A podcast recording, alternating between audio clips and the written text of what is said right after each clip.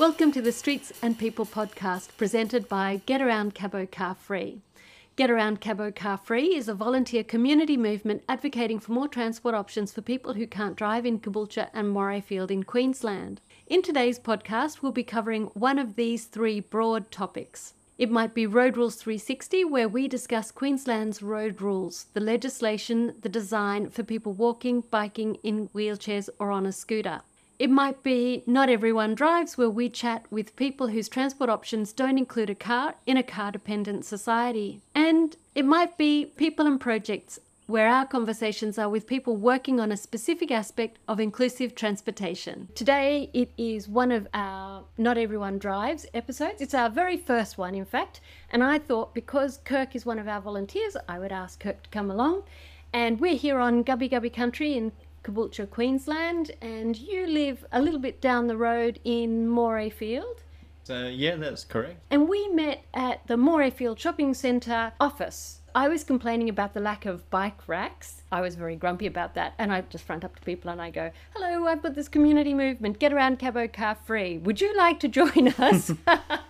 And you said yes. And you said you would be interested in volunteering. And we talked about a bike path. We talked about a few different things. So tell me, what is your background in why you would be interested in Get Around Cabo Car Free? Maybe your own experience with getting around places, wherever it is that you've been, where you haven't needed to use a car for that. What got me into this whole thing is before when the fuel prices started going up, when was that? Two years ago now. At the time, I was a support worker driving all around the countryside, and I, I, just kept looking at the fuel gauge and the prices of fuel going up and not getting reimbursed as much. And then I just decided to get something that was a little bit closer. From there, I ended up having the goal to pretty much ride to work. I had one daughter at the time and I started taking her to daycare on the push bike and noticed that some of the roads weren't really that safe. Yeah, so one of those roads was Walker's Road, which yeah. is just about to be made into. So there's a term here which a lot of people won't be familiar with called a strode, which is not a street and not a road. Basically, the way that strong towns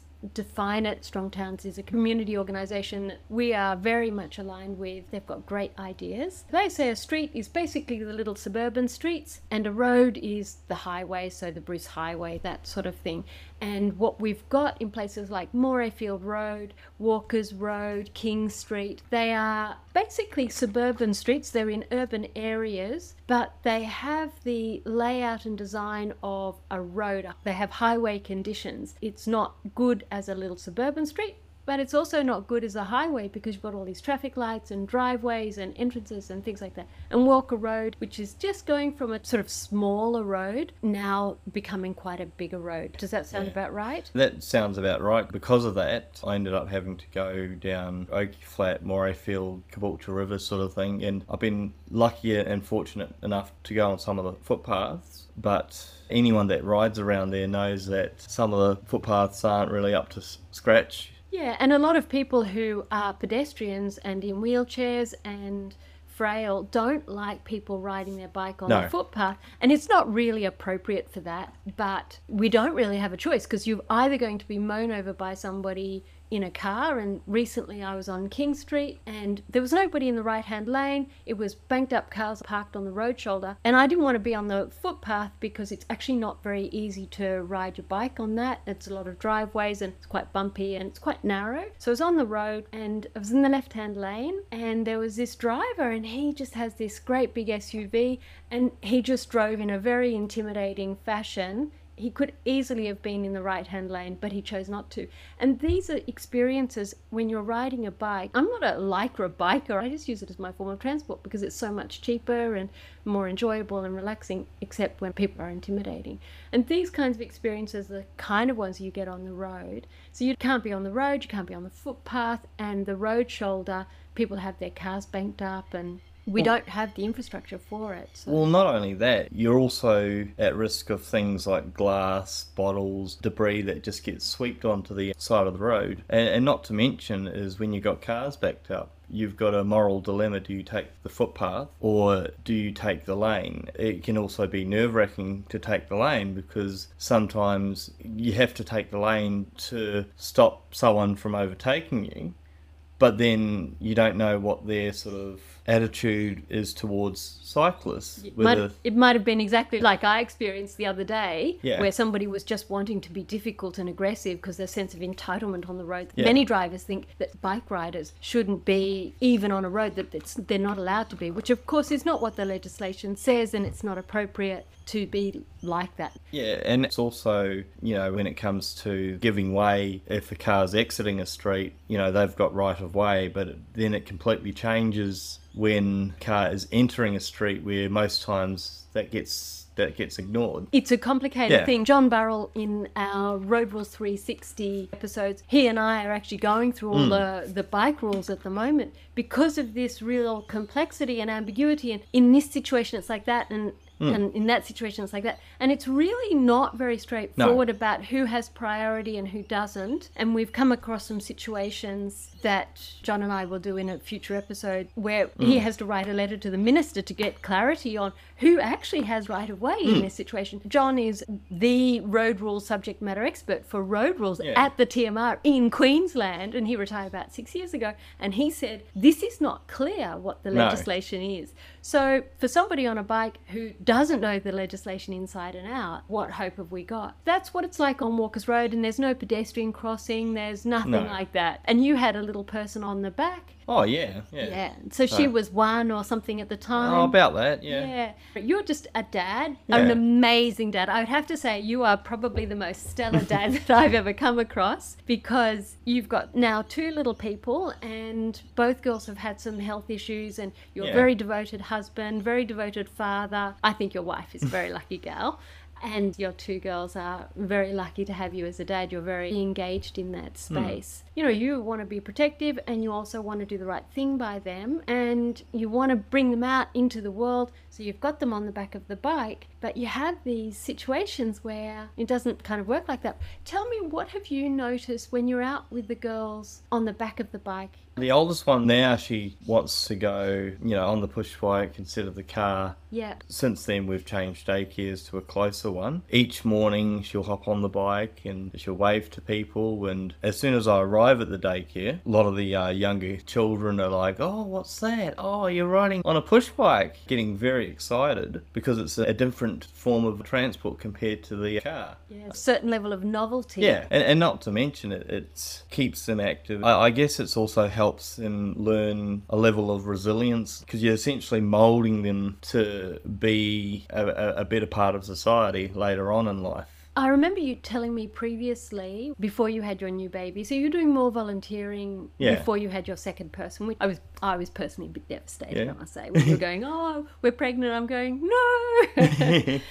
I think you said she's like, yeah, bike ride, bike ride, bike Yeah. ride, and then you're on the bike and you'd be riding in the area, and she would start to look around. So she Yeah. wasn't on a screen. She wasn't having to be distracted and kept quiet. She was super curious. And what Hmm. sort of things did you notice that she was interested in? She'd see puppies, dogs, interactions that you wouldn't normally get in the car. She was able to see the local area, birds, and even being able to take the detoured route to be able to just enjoy the scenery, you know, enjoying the atmosphere. Because the detour made it much more enjoyable. Hmm. So you then thought, oh, we can actually do this. And it's a Yeah. great bonding experience, a dad and, and little person moment. And she, I think she was starting to get some recognition about the birds. Yeah. And the trees and the flowers and other kids as well, hmm. and waving. And now that she's about two and a half, her vocabulary is just gone from really beginner's baby language to advanced sort of toddler's language and being able to pronounce words and being able to communicate really well. And I believe that's also to do with the interactions we've made, minimizing the use of phones and technology and just enjoying the interactions. So you know, there's that thing of kids Yeah. don't play outside; they're always on their screens. But actually, what you're hmm. saying is that the urban environment doesn't really allow children No. to play outside anymore and feel safe. It's quite an intimidating space on the roads outside in my place. It's quite a quiet suburban street. I'm in this office a lot of the time, and there's so few cars that come past in a day, and yet because the speed limit's 50, and that's a speed limit where drivers won't look for people, they're looking for more objects.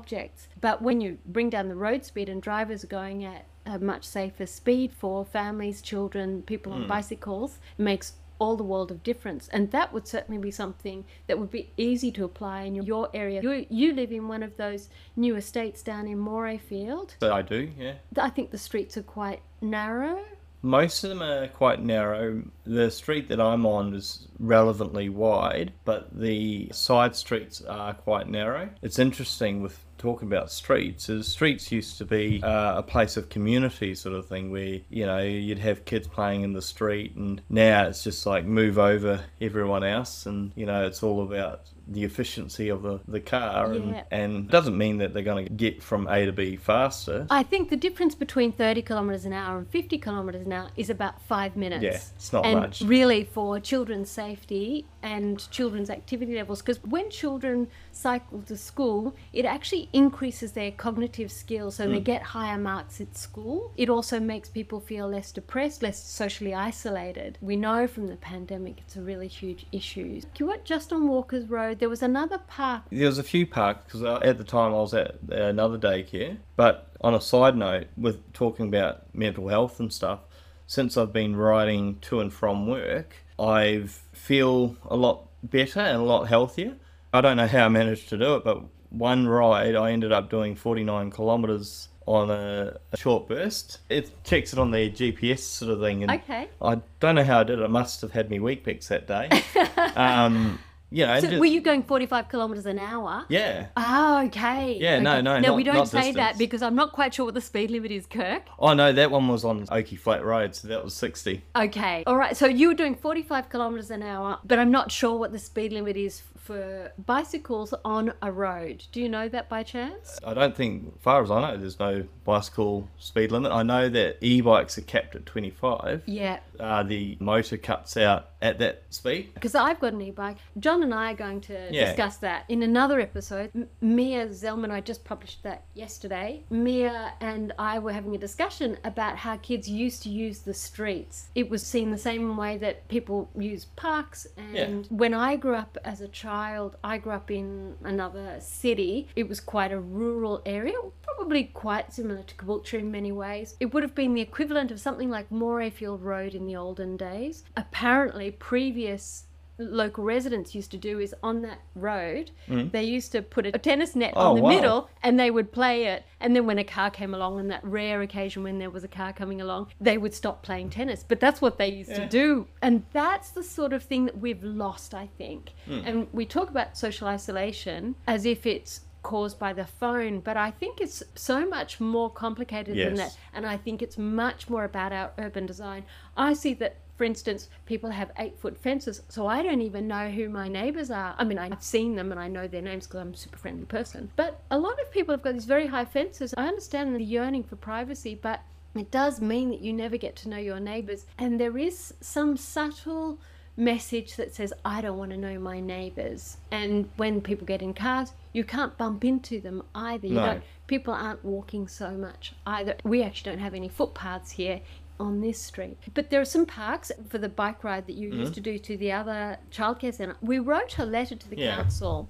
and they didn't make any comment about making those paved. And I think No. that's definitely something that we would love to do. And I'm wondering if we could do some placemaking stuff. We would never encourage any illegal or inappropriate activities. But, you know, I have wondered that if you had a truck and some tarmac, could hmm. you just kind of plonk it down there? Because, well, if the council's not going to do it, then and Who's- who's going to do it? I'm definitely not advocating for inappropriate, illegal. We're just here to entertain and inform. We're just to play around the ideas about what are Yeah. the possibilities and and to think about, well, what could we do? So, yeah, that's one thing that I have thought because that's a pity because if you can cycle through a park, as you said, your eldest daughter, she's now at that hmm. age, she loves to be out on the bike. She must be pretty much soon ready to be on with her own wheels too. Well, she's getting better at her balancing bike. She's slowly getting the hang of it, which is good. Um, just got to do it more frequently. Well, the other day I actually saw Wendy at the markets. We bought my oldest uh, daughter her uh, balancing bike. Yeah, she was having fun with it. By the end of it, I think my back was a bit sore having to hold down. I'm thinking about getting a rod or something to hold it up, but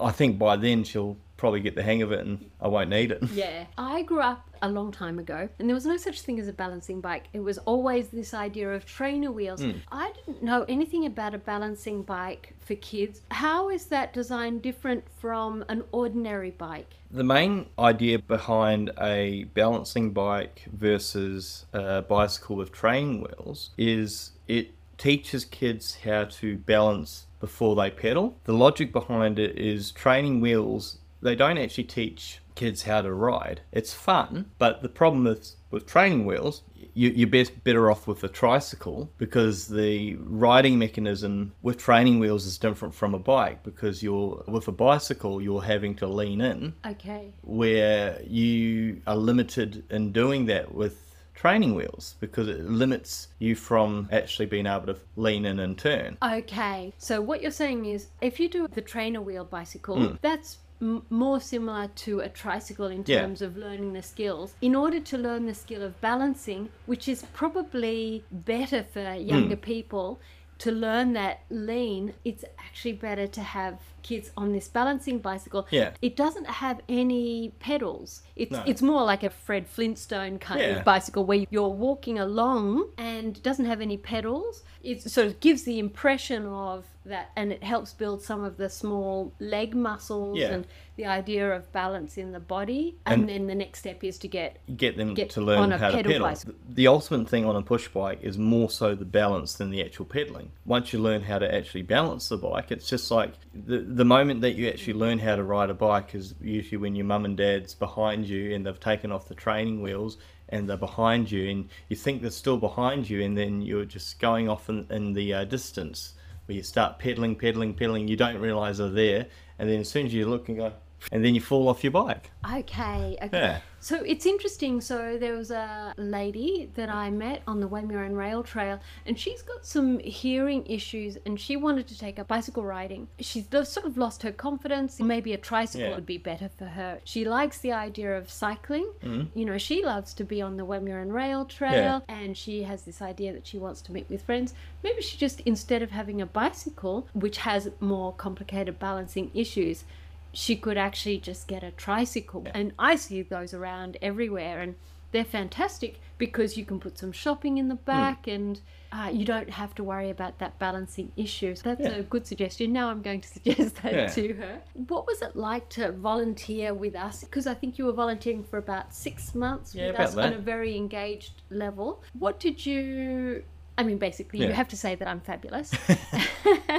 what did you appreciate about volunteering with us or what did you learn or what did it give you i guess Yeah, I, th- I think it was just the uh, it was good to engage with people with like-minded mindset that had the idea of creating something that used to be a people-centric place so that people can go from A to B with as much choices as possible if they want to be able to ride from A to B or walk or even catch the bus to be able to do it in a safe manner. And that means if you did drive, you could have a choice of getting there safely using other methods. Or if you didn't drive and you had no choice, you could get there safely without any issues.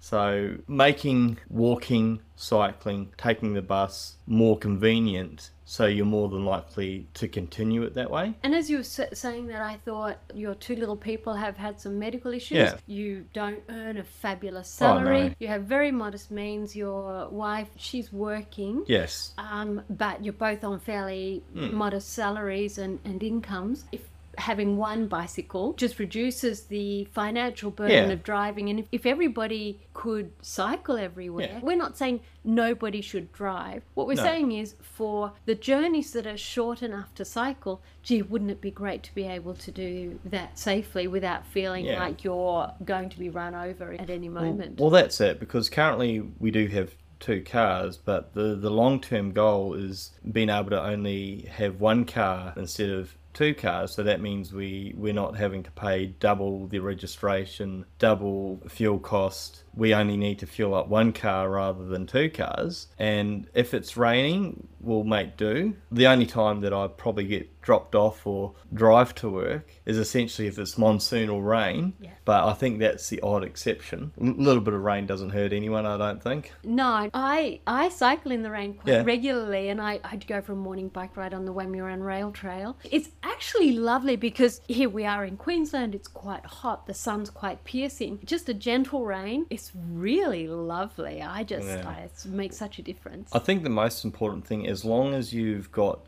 good quality rain gear, Yeah. it makes a difference. Because another thing to mention at work, is another person that actually is starting to ride from home to work, and she lives in the same estate as I do. So, do, so do you guys ride together? no, no. No. She starts a little bit earlier than me. So Okay. yeah, and I thought, well, that's good. That's awesome. That's fantastic. And do you have bike racks at your workplace? Yeah, I get VIP parking. Uh, yeah, fantastic. Well, what, what's currently happening at the moment is the parking lot, because it's limited car spots, it's only reserved for, you know, visitors. Yep. So workers have no choice but they have to park on the street. Yep. But what's also happening is there's development going behind the facility, so they cannot park in front of where the developers because you're getting heavy trucks coming through Yeah, to right. so they have to park further. So short term, they pretty much have to park further away, and I just come along and ride my bike to the um, front door, lock it up. So a couple of things there about parking on our Get Around Cabo Car Free page. I don't know if it's the case on what the version that you see. I, I took a photograph because I was down at your place Yeah. in your garage. I parked my bicycle, Yes. your bicycle, and then your wife's car. You could see we we had two cars and plenty of space, and then there's this great big car. So one of the big things about cars is people don't realize how much land space that costs Oh, no. and takes up. And that is actually a huge problem. And the other thing about parking, because what that does is that each car space, I've got somebody coming, uh, his name's David Meffam, he's going to talk about parking. My understanding is that a car space in a garage is about $50,000 each one house. So that adds on to the price of your mortgage. Now, if you didn't have a car or you only had one car, you would still have to pay for that because there's this thing called minimum parking mandates Yeah. which is a crazy, crazy thing that the US put in in 1960s, which they're now actually completely undoing. But for some reason here, we're just doubling and we're going on as if it's 1960. It's crazy. But I digress. But the thing about cars is they just take up so much land space. And there is this idea that if you're in a car, you should be able to park right in front. But when you go to a shopping centre, you park, uh, you know, right at the other end of the shopping centre car park. But for some reason, in all other places, like out the front of a house or something, that's my land. But it's actually public land. Yeah. There's something strange that happens in the idea that it's okay to park a caravan on public land, but you can't put, I don't know, anything else. Yeah. it's just this strange idea that you you're allowed to do that and it's very cheap. It's too cheap. You know hmm. this is the high cost of free parking. What i was really thinking about for you is you have very modest means. Hmm. If you have two cars that they're quite new cars. Hmm. I mean i'm not saying you have the top of the range. You've been No. obviously very careful in what you've chosen but chances are that's going to cost for the two cars $24000 a Yeah. year. And the fact that you've got this double garage which Yeah. if you had an alternative you might not even use because if you had an alternative transport mode you might not want to have that. So you wouldn't have to pay for that. And then you wouldn't have to pay for the parking and you wouldn't have to pay for the cars. Your mortgage your lifestyle hmm. would be so much cheaper but there's no alternatives does it make sense what i'm saying yeah. yeah, so you would save the $24,000 a year, plus you would have a lower mortgage because you wouldn't have those two garage spaces and and the apron space. And then actually you can start to look at creating higher density housing so you've got more townhouse kind of structures That's it. rather than you've got to have this low structure because there's a, a basic mechanisms about parking. It's quite a complicated thing. When I started this community movement, Get Around Cabo Car Free, which is focused on getting around people car free, hmm. not saying the place has to be car free, just saying. No. I just thought, well, why can't we just get some bike lanes and bus stops and Yeah. more bus services? But then I've discovered there's this whole thing about minimum parking mandates, which has this huge financial burden and huge land space hmm. burden, and developers charge for that. You know, the developer's not be- bearing that cost; they're not going to be out of pocket. It's Yeah. you as a family man who is burdened by that. But Strong Towns talks about the Ponzi scheme of the suburban rollout, hmm. actually, because we're actually financing new suburban homes on the future. But at some point, that's all going to fall over. It's not going to be sustainable. So I think we've talked about quite a few exciting Yeah. things. If you were to say to somebody who would like to volunteer or who's interested in this, and basically I want them to volunteer because it really helps me when other people are in on, on the thing. So no matter how little, what would you say is useful for people to know or to, what would, do you think would encourage them to do that? Well, I think overall, I think it's good to do these projects as a group because at the end of the day, it's really challenging to do it just with one one person, and most likely, you, you'd be a person that would be getting frustrated because the footpath ends or if you are in a, a mobility scooter or wheelchair crossing the road and there's the, the path is uneasy and it's essentially dangerous. Or even when it comes to temporary pathing where they just say oh this pathway is closed get on the road Yeah. to get to the other side Yeah. if you're in a wheelchair So you would say, if that's your beef, then Yeah. come and be part of this. Yeah, that- Yes, this episode will undoubtedly go to councillors. So what would you like your local councillors and state MPs and federal MPs to know? Well, I, I just hope we manage to put infrastructure in that's going to benefit everyone, and by doing so, would also reduce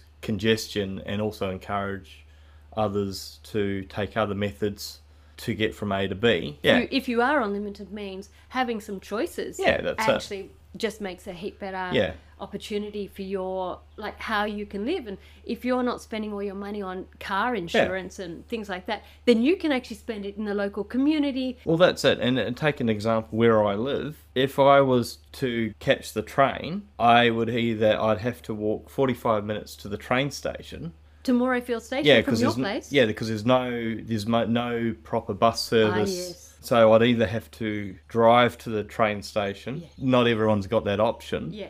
But then that kind of defeats the purpose. So you would like a, a decent bus service, Yeah. is what you're saying. Was there anything else you would like to add before we close up? Uh, not that I can think of. I'll probably end up thinking of it after, but that's a whole different story. Yeah, So- you can post it on the Facebook page or put it in the comments section Yep. of the, of the episode or or something like that. So I think that's it. And Yeah. thank you very much for being such a enthusiastic volunteer. It's That's very much okay. Hmm. appreciated, and such an amazing dad and wa- and husband. So that's also lovely. Yeah, we will keep on keeping on, Yeah. and that's I think we'll call it a day. All right. Sounds good. Thanks, Kirk. All good. Thanks for enjoying Streets and People presented by Get Around Cabo Car Free. We publish our podcast regularly at the usual places and on our website where you can find out more about us.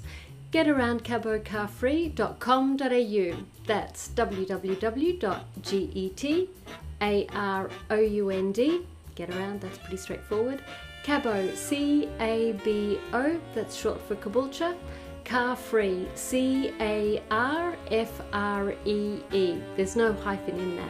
Dot .com.au. Our theme music is The Thief on AM Sound, which is just like our cars on our streets, always stealing the space. So let's stop that thief.